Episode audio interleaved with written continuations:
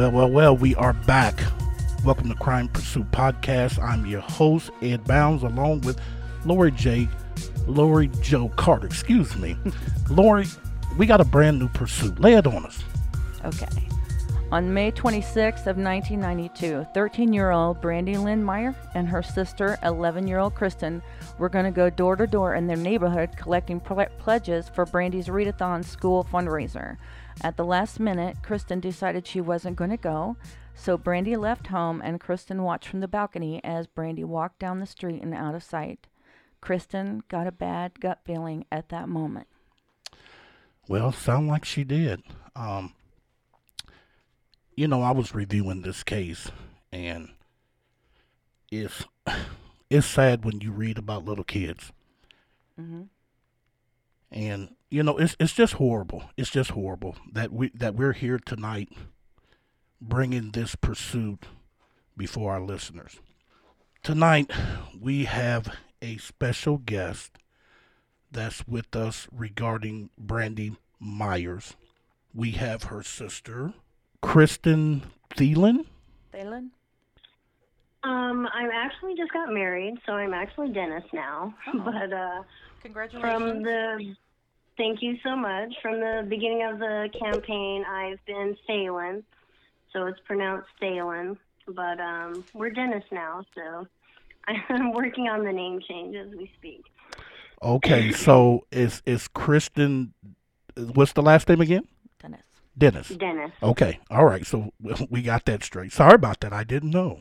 no problem, no problem. It's not really known yet, and I'd say every other interview I've done before now was with Thalen, so that's what I'm known by, Kristen Thalen. Okay. Well, congratulations on your marriage. Um. Thank you so much. So, this situation that we have here on our desk, your sister, Brandy Myers. Let's talk about who Brandy was. What was your sister like when you guys was growing up? Um, she was very sweet. She was kind of a quiet, naive girl, but um, she was just really nice, and she liked. Um, she was really good at trivia, and she liked to play with dolls and Barbies, and she was very girly. And I was not, so she would you know, take the time to try to learn how to be a tomboy so she could play with me in a way I wanted to play. Like, I like to jump fences and climb trees and do things like that, and that wasn't really in her comfort zone, but I think it just speaks to her character that she would try to learn to do those things just to play with me. So that's kind of the kid she was. Okay. Um. So, you know, her coming up as a kid. You guys, you you, you played a lot together in a safe community, a safe neighborhood, right?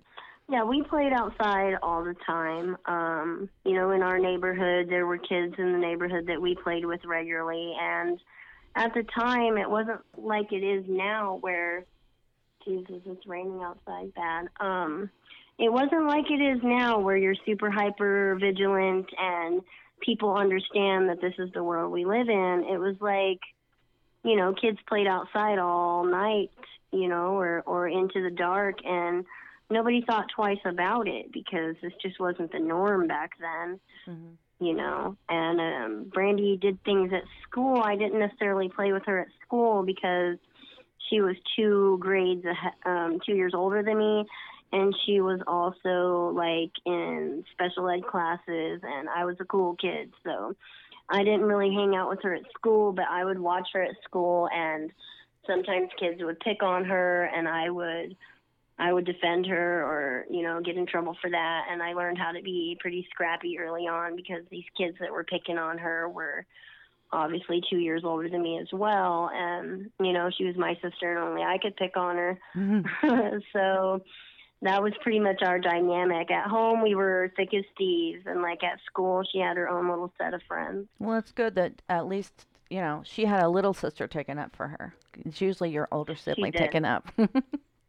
She did, she did, and and because she was like in special ed and like not that she was like terribly brain damaged, but she had a learning disability and you know, therefore I think it just made her a little sweeter and a little more naive and whatever. So she um I don't know, she just she wasn't like bad, you know what I mean? Like she was just a good kid and.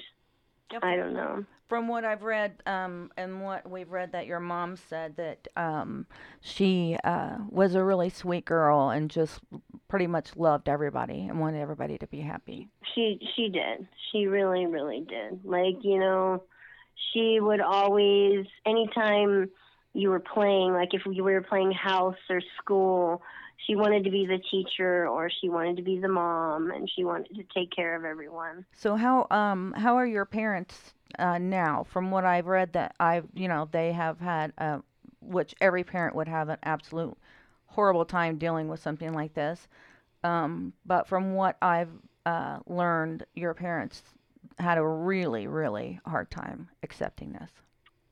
Um, absolutely. Like Brandy just you know, it's it's I guess maybe it's just even harder to handle when you have a kid that has any sort of special needs and they're just innocent and sweet. So it's kind of unthinkable to think that some some harm had came to them. You know, it's not even like myself who was just a little stink and you know I was kind of a little troublemaker. And not that one thing was better than the other thing, but you know, when you just have an innocent, sweet kid who's just nothing but loving to everybody, including toward her bullies, and then something happens, it's just hard hard to handle. My my mother didn't deal with it well. We didn't know my father, my real father, at the time, and I ended up meeting him because the FBI tracked him down to question him about whether or not he was involved, and of course he was ruled out, but he ended up coming to Arizona from where he lived to join the search party for Brandy, and that's,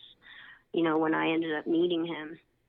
So, you know, he didn't, he, you know, I don't know how well he dealt with it. We didn't really have a lot of, a lot of conversations about it in the time that I spent with him before he passed, but um, my mother definitely didn't and my family didn't. My whole family just sort of died, and Mm-hmm. it was a really not good time for a long time. And I think it took us, you know, pretty much the 23 years that she was missing that we knew nothing to just sort of pull it together. Like honestly, like you know, all of us were just sort of frailing around and trying not to die and now we're like carving lives out for ourselves like we have to do something and and make make lives for ourselves. We can't just live in that darkness and and now you know now that's what we're all doing. But you know and my mother though she still can't you know we don't talk to her about it. And you know she's not involved in anything that's happening with brandy and neither is anyone else in my family.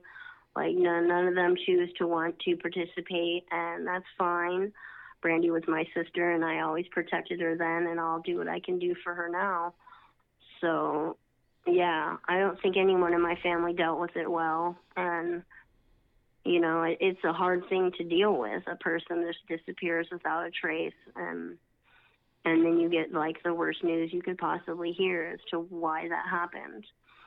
Okay. Um. So let's go to the day. What happened the day your sister Okay. disappeared? Um, okay, Brandy and I, a few weeks prior to the day she went missing, went walking door to door in our neighborhood. And we lived in a Sunnyslope neighborhood, which is a suburb of Phoenix. So we had an approved stomping grounds for an areas we were allowed to do fundraising and also where we were allowed to play. And that was in between our apartments and our school. Our school was four blocks from our house. And um, so we were allowed to make this trip back and forth to school every day. We walked back and forth. And we played at friends' houses along this path. So this was the path we would take. And I can send you guys the map I have here. So we would walk up 7th Street, and that's a, a little less than a block. And then we would turn down um, Carroll Street, and we would walk two blocks up this way, or it's actually three blocks, and then we turn on North Second Place and we walk a block to our school. So I was supposed to go with Brandy on the day that we um she went missing. And there was a boy that I liked who had came he was coming over. So I um chose to tell Brandy she was a nerd and I couldn't be seen with her and that is what I reason why I couldn't go. And those were the last words I ever said to her and the last words she ever heard from somebody who loved her. And honestly, those words kept me captive for most of my life. I'm just just now coming to a point where I just can deal with them and forgive myself for them and understand I was just a child and I was just being a stink. But honestly, it, those words were crippling for most of my life. And um, so when I tell her I can't go, and she's like, "Okay, I'm to go by myself." And I used to like to hang on the outside of the railing of our. We were on the second floor, and so it was like our balcony, and I would just climb over the the railing and just just stand there because I was a crazy tomboy kid.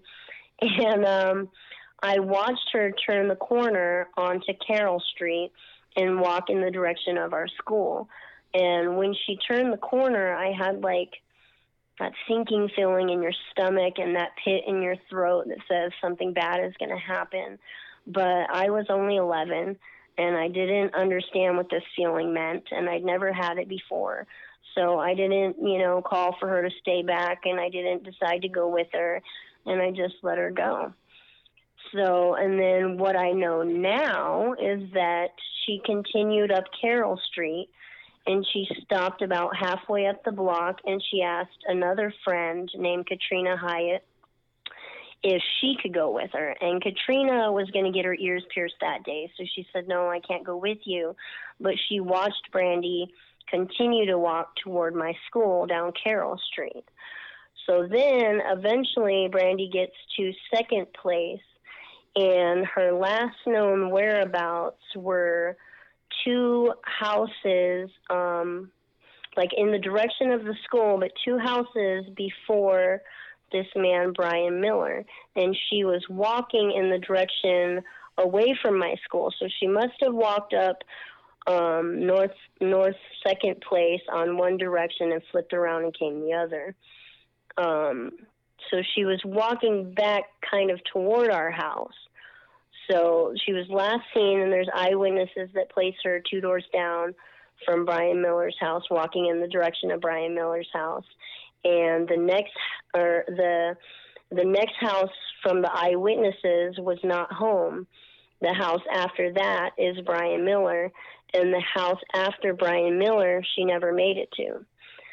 So, but we don't really know all this at that time. We knew the eyewitnesses and stuff, but we also had um, we had this timeline here that I just explained, but we also had a false lead from a girl who lived in my apartment complex, and her name is Maria Links. She um, in the questioning, they taped off our apartments and everything, and they questioned everyone in our apartments. And she said that she was with Brandy and that they had gone to Smitty's. And Smitty's is in a different direction than this timeline I've just given you. So then the police are like, okay, and the girl says they went to Smitty's to spend the money that Brandy had earned on the bookathon or from the bookathon on candy and toys. And that just really never made sense to me because Brandy really wanted the the prize at the end of this fundraiser, which was like going to the zoo, and she really wanted to go. And like, Brandy just wasn't the kind of kid that would do something like that. Like, I was a stink, and I definitely would have wanted to go spend my my money on some you know things that weren't for what it was for. Brandy wasn't that way, and if she could have been talked into something that like that, it would have been from me talking her into it. So I never thought that that sounded plausible, but at the time we had no reason to question that, and because of that, they began looking at the Smitties and in this area. And when they're looking in that area, they realize there's a pedophile in this area. So they start focusing on him and they're wasting all of this time and all of these resources and they're not focusing in my neighborhood, which is where they needed to be. You know, they did a light canvas, you know, but it wasn't as extensive as it needed to be. And um, and now eventually that girl and her statement has all been ruled out as false. Um, and I, I don't know why, because of that, we can't um, remove Brandy from um, being last seen at Smitty's because that's not, it's been ruled out as not true, and she's still listed in the missing children's database as missing at Smitty's. So I don't know how to get around that, but so that's just been ruled out as a false lead, and that is largely in my mind why we didn't find Brandy at the time and why we didn't get her body back and all of this possibly really could have not had to come to this had that not happened. So that's pretty much the day. So you have asked this um, this girl you're talking about to retract that statement.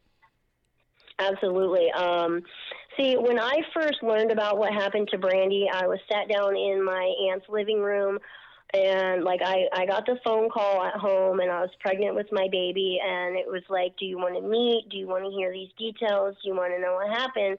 Absolutely I've waited more than half my life to hear this and I'm ready. So I get there and they tell me all these horrible horrible things. And then basically they tell me that it's pretty much like we're we're exhausting our avenues. And if we can't get it done it's up to you. So so you that that was a challenge to me and challenge accepted. So i've done my own legwork and i do as much research and i've got people on my team. So i figure out who this girl is. And i reach out to her because her story just isn't plausible and I'm just like, hey, you know, I want you to know that because of your story, this was taken in a different direction and it took 23 years to find out what really happened, then you need to retract that statement because it's just not true. So she tells me that, um, number one, she tells me that she lived in my apartment complex. And I'm like, well, then that makes even less sense because then why don't I know you? And then in learning and, and meeting and talking with Brandy's friends from school, and like you know just learning more about who she was as a person when she wasn't with me i learned that the girl who claimed to be with brandy at smitty's is actually one of the girls that would pick on brandy at school. So it makes even less sense that brandy would be with her. Why would she be with her? Mm. so yeah, um so I, t- I brought that to her and I said, you know, this story just doesn't make any sense to me. Brandy wouldn't have done that. And you, I said, I believe that you made the story up when you were a child to gain attention from the situation, which is something people do in situations like this. And I don't know mm-hmm. why, but it happens. It's common. So I said, I can forgive that. That is the innocence of a child seeking attention from a situation, and that's forgivable. But now you're an adult and and you have every power in you to take that back and I need you to do that. And she was like, she said, well, you know, I don't even really remember this happening. She also said that she never made that statement to the police. She has no idea why the police or the newspapers or myself are reaching out to her. And I'm like, that makes even less sense because I can recall every time I've ever had any interaction with a police officer, and I'm 38 years old now and you know and that's my entire life. I can recall those instances. And how are you going to forget and hardly remember when your entire uh, apartment complex is taped off and there's tons of police presence and cars and dogs and helicopters and search parties?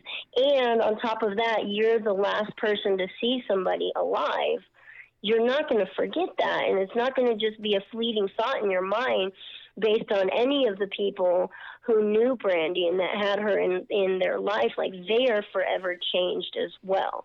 And it's not a day that goes by that they don't remember. And that's just even people who lived in my neighborhood at the time and didn't even know Brandy. And I I find them now in in my workings, you know, doing podcasts and running Brandy's Facebook page and YouTube channel that a lot of people were just around and they remember. So how are you at 13 14 years old where you would remember. Right. How are you going to just forget all that? So right. I'm like, you know, I don't believe you. And, you know, I told her in the end that there's a special place in hell for people like you. I said, I believe you're lying about it now right. because you feel bad for having lied about it then. And this is your way of distancing yourself for, from it and not having ownership of it but you know you're an adult now and you need to own that and you were a child then which is forgivable you know, and she was like, you know, I just never made this statement and I don't even know why anybody's talking to me and whatever and Oh wow. you know, and I was like, whatever, man, and I, I pretty much just let it go after that. I what, isn't that an obstruction charge if she's giving a false statement on? You Well, know, she was happened? young when she first gave the statement. She yeah, but she tel- right now she knows she's saying that she doesn't remember doing it. So um, I don't understand why she would have an issue with uh, you know saying I don't I don't really remember that. Well, let me ask you. Um, let's get to when they found your sister. What what happened that day? Oh, they never found her. Okay, Okay. excuse me. Okay, excuse me. Right. Um, So, I'm sorry, I had to get Okay. up and shut my bedroom door. So, um, basically, I get the call, and we know what's happened, and it's it's a lot of information. So basically, they tell me that there was a man named Brian Patrick Miller who Okay. lived in our neighborhood. So he lived three blocks from our house and one block from our school, which means that every single day we walked back and forth by this man's house twice a day. We also played in houses that were in view of his house. I've been back to this house as Wow. an adult and looked down the street to see that he could see us. And I, I very much believe that he was watching us. And based on the line of questioning that the police gave me, um, he was like he would just be at the churches that we would go and do events at, and just he would just be around. So I believe he was probably watching Brandy, and um, so basically they lay out this timeline. They they explain to me who Brian Patrick Miller is. He is um, now known as the the Canal Killer. They explained to me about Angela Brasso and Melanie Bernas, and that um, they tell me that this is a long story. So basically, in about 2015, the police get a grant to test DNA differently, and they learn or they go to a conference where they learn they can test this differently. So they decide, jokingly amongst themselves, hey, let's send off the canal killer case and see if she can crack that. So they send the the DNA to the same woman who cracked um, the Golden State Killer case. They send it to her, and she traces the Y chromosome and brings back the uh, surname Miller. And they begin to go through their paperwork, and they find his name. So they create some sort of ruse, and they get his DNA, and they match it to the bodies found in the Arizona Canal in 2002 and 2003 as Angela Brasso and Melanie Bernas, and they knew it was the same person. They just didn't have a DNA profile, and you know it wasn't like it is now, where everybody who goes to jail gets their DNA taken, and Right. everybody's doing uh you know family ancestral things and stuff like that. So, you know, none of that had came up to bite him until now. So, um, so they they arrest him, and when he is arrested um, and and they must have been looking back at this paperwork and releasing. They talked to him at the time when Brandy went missing because he lived in my he lived in my neighborhood. So they're making all these, they're connecting these dots, and then um, his now ex-wife comes forward. And she says, "Hey, you know, when we were married, he used to tell me all these stories about killing these women, and he was very much into like weird cosplay and S and? M and extreme bondage and like you know, crazy serial killer stuff. So she kind of didn't believe him and just thought it was like his fantasy world that he was trying to Oh scare my her with. God. So, you know, and she gives different details about like, you know, just being married to him and how he would use knives and one time he cut her hair and told her that was in place of slitting her throat and if he didn't love her so much he would have killed her. So, you know, I mean, I guess you could you could maybe believe that she did think that that was just part of his perversion, I guess, you know. But But you would think that she I would get smart I, and I leaving. personally, yeah, I personally wouldn't stay with anyone for any length of time after they had told me that, and I would go to the police. Oh, yeah, you know, absolutely. I can't, speak, I can't speak to why she didn't. You know, I'm just grateful that she finally did. And so then she tells the police about one of these confessions he had made to her, and one of them is about killing my sister. So Oh. he told her that a girl with special needs came to his door doing some sort of fundraising, which that even makes sense to me because he's a monster. So he doesn't remember why she came to the door. Yeah, he, He remembers every sick detail about what he did to her. So those were the things he told in this confession. So he just said that he pulled her in the house and started stabbing her. And this is what the police are telling me when they're first telling me. So he pulled her in and started stabbing her, and she was alive for all of that. And when they're Wow. telling me all this, I'm asking them a lot of around the bush kind of questions until I can really just ask them what I want to know. Did Brandy suffer? And the detective told me, yes, she suffered greatly, Oh, but if it makes you feel any better, he caused death quickly. Well, that doesn't make me feel better. It makes me feel more uh, desperate to get justice for her. Yeah. yeah. So then, after having stabbed her, um, he slit her throat, and that's what killed her. But he wasn't done with her. He wanted to keep doing sick things to her, like he did with Angela Brasso and Melanie Bernas. But he, um, so he put her in the bathtub, and he had intended to run cold water on her, which would slow his de- her decomp and her her bleeding. But he was so excited, like elated from having taken her life, that he turned on the hot water instead. And that sped up her decomp and made her bleed more, and he wasn't able to do all the things he wanted to do. So then his neighbors started complaining about the smell. What is the smell, dude? What is happening? And he's like, I got to get rid of this body, you know? And she's already, you know, past the point where this can be clean, you know? And um, so he cut her up in pieces and put her in black trash bags and stored her in his trash can until the next day when the trash ran. Now, I'll never look at a black trash bag the same. They're not allowed in my house. I don't, Oh, you know what I mean? I'm, uh, this is really hard information to just Right. absorb. Absolutely. yeah. So and then they say he puts the trash can outside. And again, the neighbors are like, hey, man, your trash can smells like death. Like, what is happening? And he told them that there was rotten meat inside. So nobody's looking in a trash can after you after you say that. So my sister went to the landfill the next day, and nobody really put all this together. You know, in my mind, because of that false statement, they were focusing in this area. And most of this information that we have now, we had then, except for this confession. You know, so I mean, I don't, I just, I don't know.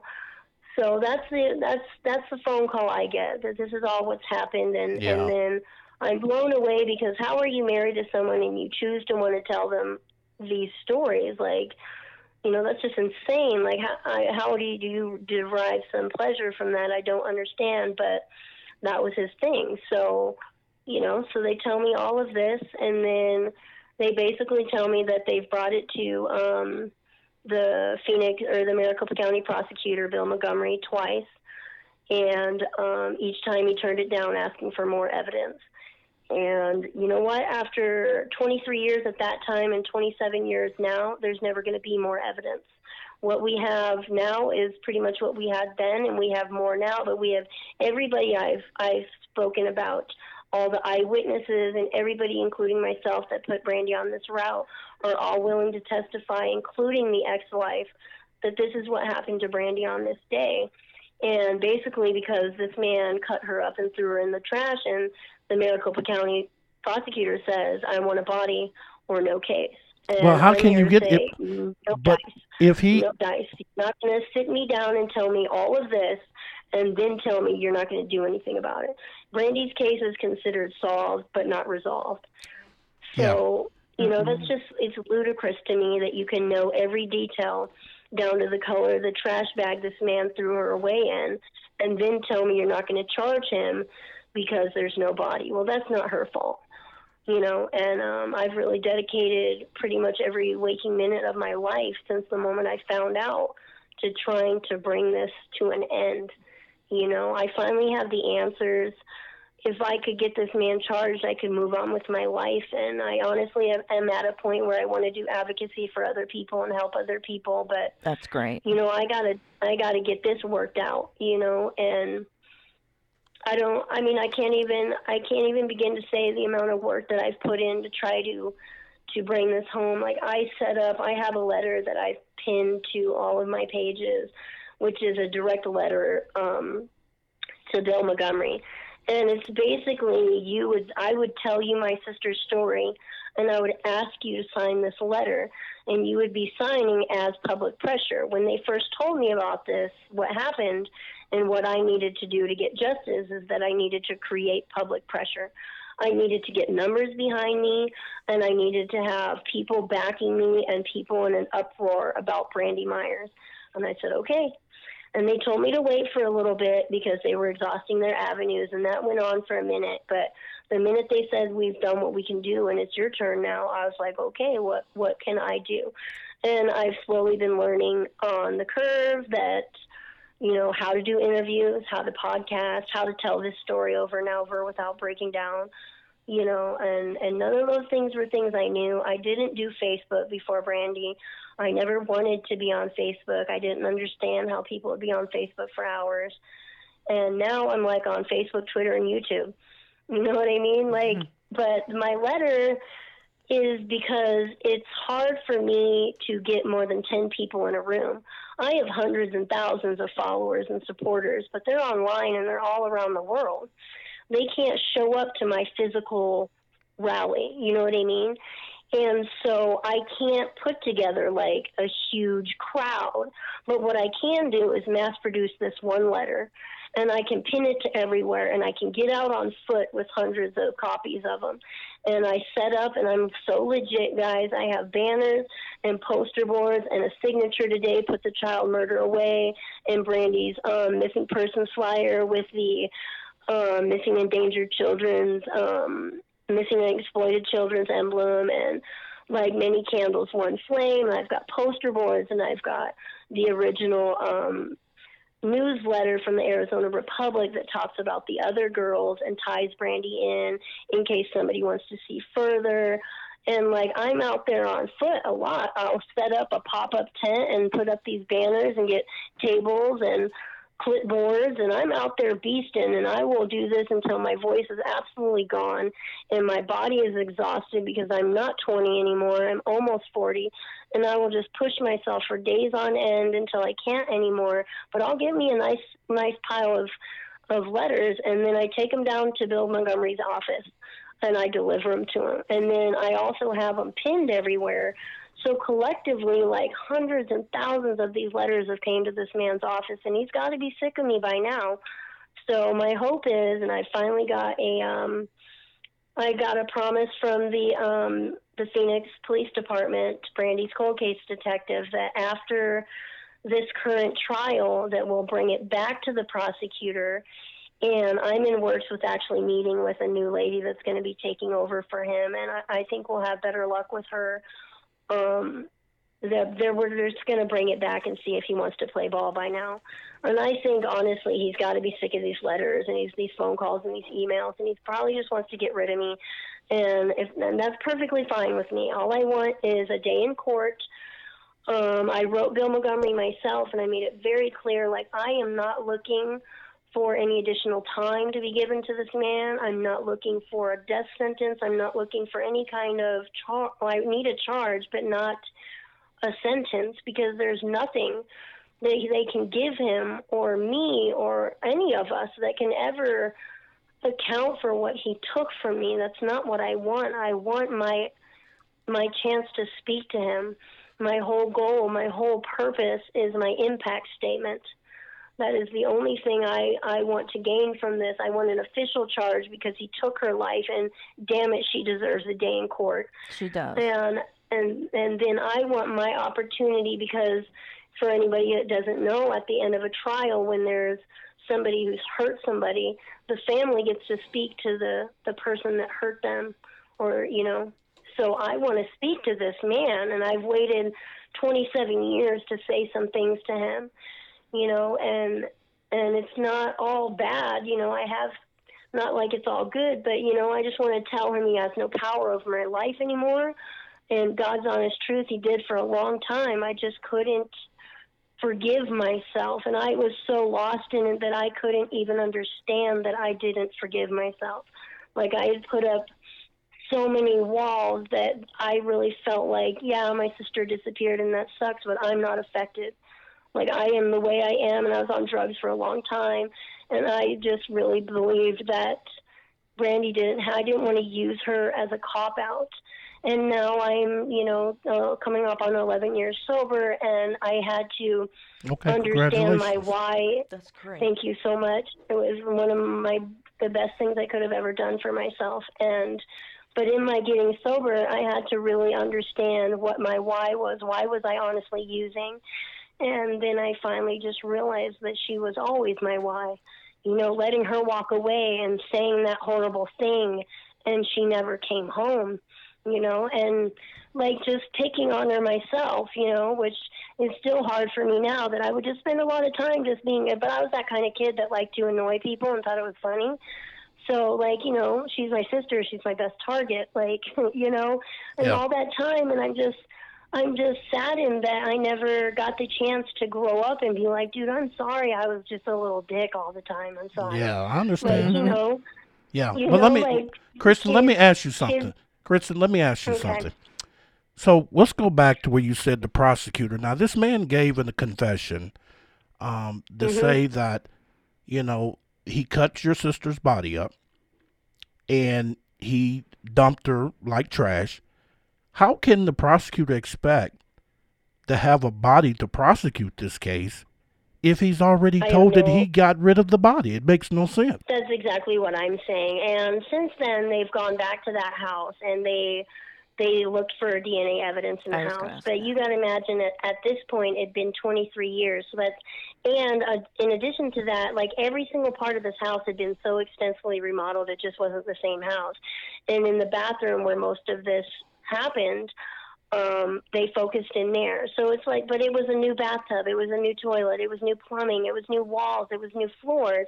It's not the same house after 23 years. Mhm. And even if it was like the same plumbing or something, 23 years of dumping, of taking hot showers and dumping cleaning products and shampoos and things like that down a sink, there's just there's just no way that you're ever going to actually find DNA evidence there.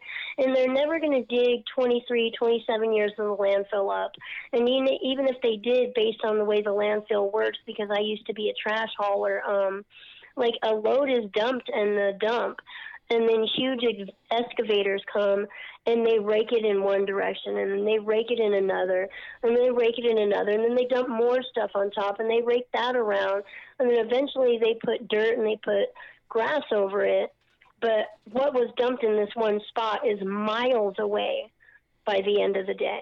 Okay. So there's no way, even if they did dig that landfill up, that they would ever find her. So it's like, you know, and none of those things hold any bearing to me when we know what happened to her. What are you talking about? You don't want to.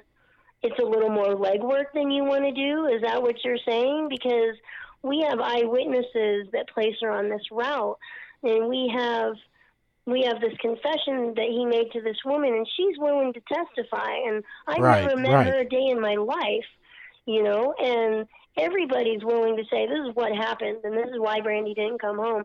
And this guy just doesn't want to give me a shot because you know, no body cases are fairly new. But I'm also, you know, pretty good at investigating things on my own right now, and I know there's quite a few no body cases that have gone through just recently here in Arizona. So I know it can be done. You know, it's just like it's not like Angela Brasso and Melanie Bernas where there's DNA evidence and it's a slam dunk. You know.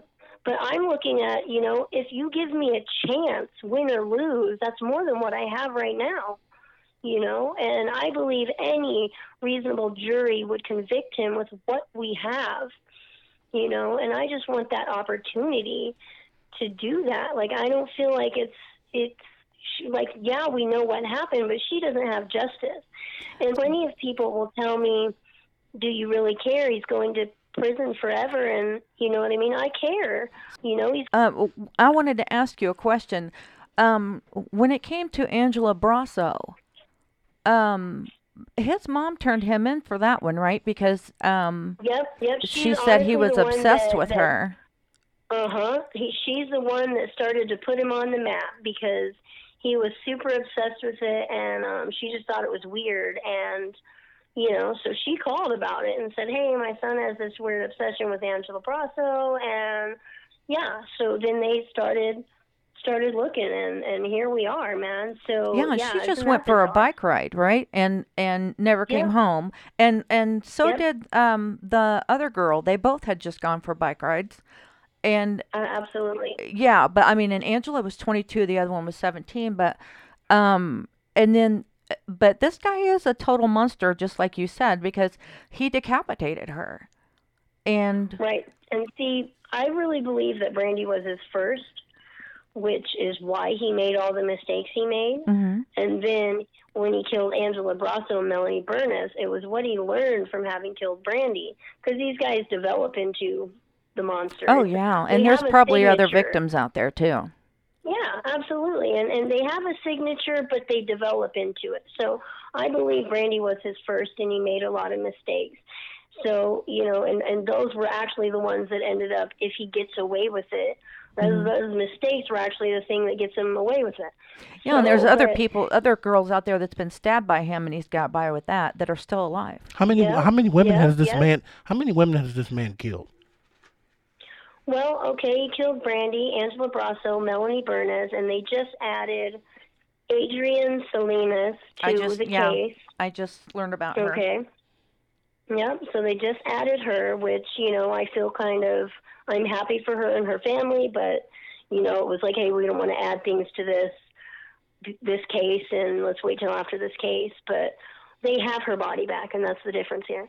They got Mhm. her body back, and um, you know, so you know, I'm just I'm just I'm just praying on that after this trial we get our chance. You know what I mean? And and I don't know what I have to do if that doesn't happen. I'll take it to the Supreme Court. I will protest in front of the White House. I do not care. I will chain myself up to a tree. I am not going out like this, and I am not spending the rest of my life. I've devoted coming up on five years to this. And now I'm like, I just got married. I'm super happy. I'm trying to plan um having another baby and like I work a full-time job and I'm busy. Like my life needs me, you know, but I can't reconcile in my mind that I can't devote 4 or 5 or 6 years to ending this and getting justice for Brandy when she lost her entire life. That is a lifetime of memories that she didn't get to make, Mhm. that we didn't get to make together. And my whole family is is decimated from it. I didn't grow up with happy memories and my family being whole. I grew up in brokenness and sorrow, and those things can never be changed. And this man needs to answer for that. It's not all about Brandy, it's about me too, because I lost my whole life that same day, you know, and I'm just now pulling out of it. You know, the rest of my family is just now pulling out of it, and I don't know that my mother ever can. You know, that was her baby, her you know, and and while I was younger, it was like I was the older sister, and Brandy was the younger sister, you know, and I'm like, I don't know that my mother can ever recover from that, and I strongly believe if she can, if it's even possible, it is when I win this and I can come to her and tell her it's over. Like it is over. I got him. It is over, you know, and I have family out here that chooses not to participate and you know, and I, I've told them like, you know, you can feel however you want and not want to stand with me, but, and I know maybe it sounds crappy, but when I win, you're not going to be there in the winning circle with me because you didn't work for it. You know what I mean? Like, I don't know. I know maybe that sounds mean, but this has been blood, sweat, and tears. This has been sleepless nights for five years. This has been rehearsing for the next interview and you know, carefully trying to plan my words because I think that these words might win this for Brandy. And that's a lot for one one set of shoulders, you know. And I have a whole family that could help me with this and they just choose not to. So that's fine. Yeah. But um, you know, when I win, you know, it'll be me and my supporters, you know, standing there um because we're the ones that fought for it. Yeah. So you you made it pretty clear that you're not giving up and, and, and I appreciate that. So what's next? What's next? What's next is I need to um, start hitting it hard. I'm gonna I'm planning some more campaigns that I'm gonna try to do through till Christmas. Um, I recently just got married and got sick, and like everybody's been sick in my house, and like and my kid came down for the wedding, and it was just like a whole thing, and I've been going nonstop, and my body is just Kristen, you need to sit down for a minute. So I think in like after a week from now, when I've recovered completely from this cold, I'm going to start doing some campaigning. And we've got about, I don't know, 2,500 or 3,000 signed letters right now. So I want to get a nice stack, and I'm going to try to uh, spin it with like a Christmas Christmas delivery from Brandy, um, a Christmas gift from Brandy to Bill Montgomery, and we're just going to deliver them in a big Christmas bag. Like I want to be, I want to be a thorn in his side. I absolutely Right, do. I want right. him to understand that I'm not going anywhere. There but you if go. you're tired of the publicity and you don't want people coming to your office to question you about why you're not bringing this to court and why my why I have to fight this hard when we have all the answers we need, then all you need to do is give me a court hearing. Go away. That is all I want, and I will go away. And my plans after that would be to. um I honestly want to set up like I don't know, like a um, a nonprofit where I can teach other people how to do what I'm doing now. Because coming into this, I didn't know anything. I didn't know how to run a justice page. It's very different than an actual Facebook page.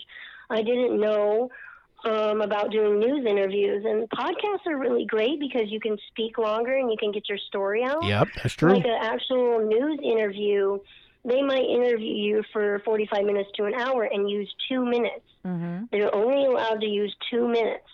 So they can also take what you said at the beginning and what you said at the end and put it together like that's what you said. Mm-hmm. So you have to be very strategic about what you say because you only want them to say what you want to be said Right. you know, and then I'll explain like what he did to her.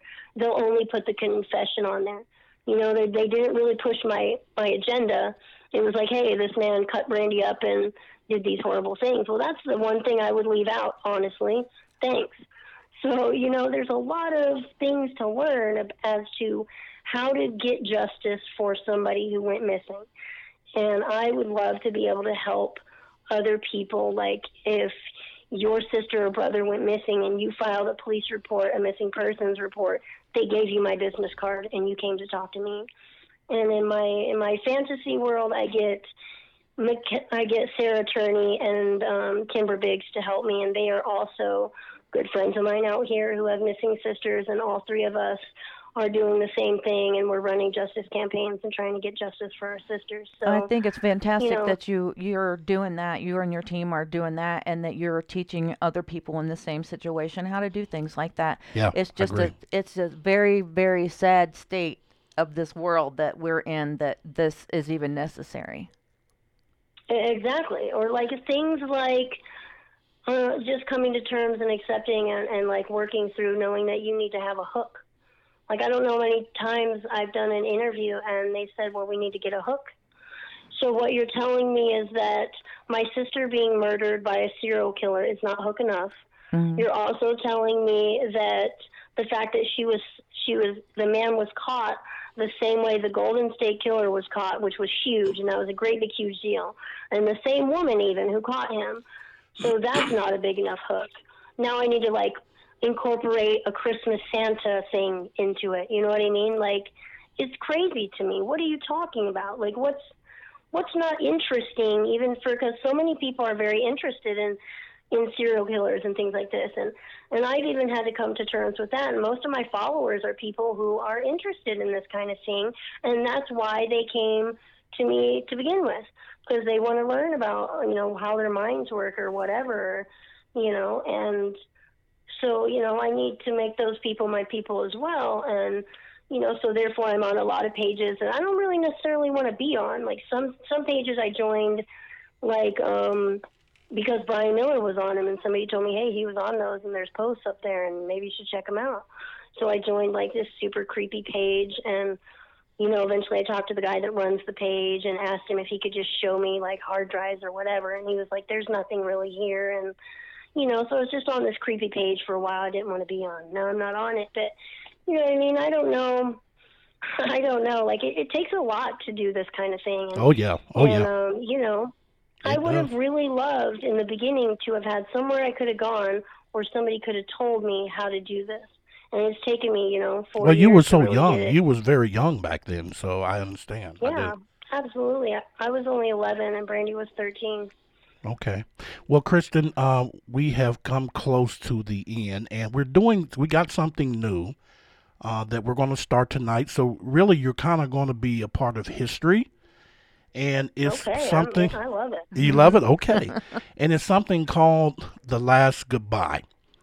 Um, If your sister was listening, and she could hear everything that you're saying right now, what is it? What would you say to her? What would be your last goodbye? honestly. Um, I know through a lot of things that she is here right now. She's listening, but I would tell her I'm I miss her. I miss her with everything I am. I miss her like breathing. And um, I'm just sorry I was a stink all the time, but I know she knows that, and I just can't wait to see her again. Dang, that one got me, guys. you got me right to the end, but that one got me. I just, you know, I just miss her so much. I wish with everything I had that that wasn't the last thing I said to her. And, you know, like any other time somebody was trying to hurt her, I was there. And then the one time she really needed me, I wasn't, you know, and that's just hard to live with. But I know it wasn't my fault, and there's nothing I can do about it. And I would just, I would just tell her I love her. If I could just speak to her, I would tell her I love her. I know you would, and I want you to know that you know she she loved you. I I I know you. I just listening to you in the beginning, and just always don't let that let this be closure. Don't let that beat you up. Okay? Love your sister, keep fighting for her. And I know she's looking down from heaven and seeing exactly how hard you are fighting for her. And she is so proud of you Yeah. right now. She is so proud of you. I know. I also know that she honestly doesn't want me to do any of this. Like, I believe that uh, I read a story once that, and, and let me know if I'm taking up your time. But I read a story not too long ago that spirits that are attached to you will try to communicate to you through your electronics. So they can mess with electronic things. They can mess with your lights or your phone or your TV. And when they're doing these things, they're doing it because they're trying to tell you something and you're not listening. Yep. So Brandy messes with my phone all the time. Like she's done all sorts of things with my phone, and she'll turn my TV on at three in the morning when everybody's asleep, or you know, she's even gone so far as to like mess with my headlights on my car, and I had to have a talk with her and say, "You can't do that. That's dangerous. Like, don't do that. like, I don't want her to go away because I know that she's here with me, but you know, she can't do things like that." And so, like, um, I don't know. And I had a friend who, um, for this last candlelight visual, she's a singer songwriter, and I asked her to write a song for me for Brandy. And um, she told me that Brandy was with her when she wrote the song, and it was very emotional, and that Brandy um, really wanted the song not to be from me to her, but from her to me. And, you know, I just listened to the words of the song, and in the song, like she says, if she had one more day, with the earth beneath her feet, she would ask me not to fight. She wouldn't ask me to fight, and she would just hold me, hold me tight. Oh. That's uh, like one of the lines in the song. Hmm. So I know that that's what she's trying to say. I'm at peace. I don't need this. You don't have to do this for me. But I'm stubborn, and I just refuse to be told Yeah. that don't it's blame not you. even you know it's not even bad it is horrible it is criminal mind stuff it is like you know it is horrible horrible horrible and I know. i'm just not going to live with that i'm just not I want understand. i want a day in court and i want to say it's over you know And I believe you I, I can move on I believe you'll have that day, honey. You keep fighting. Okay, so you want to really tell the do. listeners um, about your Facebook page, how they can follow uh, the case, how they can get information regarding your sister. You want to let everybody know about that? Absolutely. I am on Facebook, Twitter, and YouTube. Um, I'm most active on my Facebook page, and everything is under Justice for Brandy Myers. Um, I'm most active on the Facebook page. If you want to reach me directly, then that's probably your best bet. Um, but I have a really great YouTube channel, and um, if this can be put on YouTube, I'll put it on YouTube. Okay. I have a lot of really good work there. So if you want to just like watch even like I've done Crime Watch Daily and there's a lot of really good podcasts up there you can you can watch and get a good idea of you know, there's more in-depth things about the other girls and more about him and things like that. And all of all of this will, can be found on Brandy's page. Um, there's two different Twitter pages. There's one. Um, I think at for Myers, and that one is ran by a now she was 16 at the time, but she's 17, a girl out of the UK who um, started that Twitter page for Brandy, and she also did um, the uh, petition for Brandy. So she's one of the girls on our team, and she runs that page. And there's another one that's Kristen Thalen at three, I think. Okay. It's all you can just punch in "Justice for Brandy Myers" and, and they'll pop up. They'll pop up. Okay. So the Okay. second one, yeah, the second one is ran by me. But honestly, Twitter is kind of complicated for me, and I'm not as good at, at Twitter. Yeah, I understand. Me too. Yeah. I'm with you on that. I'm definitely out with you on that. Facebook Yeah. you know. I love the But Facebook. I so. am there, and there's a lot of missing persons things going on there. So um, just any of those outlets. And my letter that I spoke about is pinned to my page on um, on YouTube, and it's also pinned to my page on um, on the Facebook page, Justice for Brandy Myers. And that letter can be printed, and you just sign underneath sincerely. Okay. And you're signing public pressure, and you just mail it back to the same address that's on the letter. All right. Fantastic. All right. Okay. Well, we appreciate you taking the time to come on the show. And we will still keep an eye on this. And if you need anything from Lori or me, you feel free to reach out to us or anybody on our team. Okay. Yeah, I will absolutely do that. I think that this has been this is going to be a real fruitful um, interview to have done, like with the advocacy and things like that. I think you guys can really help me, and Yeah. I appreciate that because, like I said, I'm just one girl, you know, and I I have I have built a team for myself, and I call it Team Justice. But Okay. you know, it's, I'm still just one girl. So Well, I thank you don't for know. talking with us, Kristen. Yeah. Thank you, Kristen. And Okay. and you have a good night. Okay. All right, you do the same. Thank you so much. Are you you. welcome, hon? All right, guys, can we got to get ready to get out of here. ready? But before we go, you can follow us on iHeartRadio, Spotify, Amazon Alexa, Google Podcast, TuneIn, iTunes, SoundCloud, Stitcher, and Podbean. Now, we are now on YouTube, and you can find us on Instagram as well. Now, we would like for you to go to our Facebook page, Crime Pursuit Podcast. Uh, hit the like button, hit the follow button, and follow us. We we're constantly posting things on there, uh, updates with cases, and we like people to interact with us. And if you got any suggestions or any any case suggestion, anything, we have numbers you can text us, or you can simply inbox the page. All right, you guys have a good night.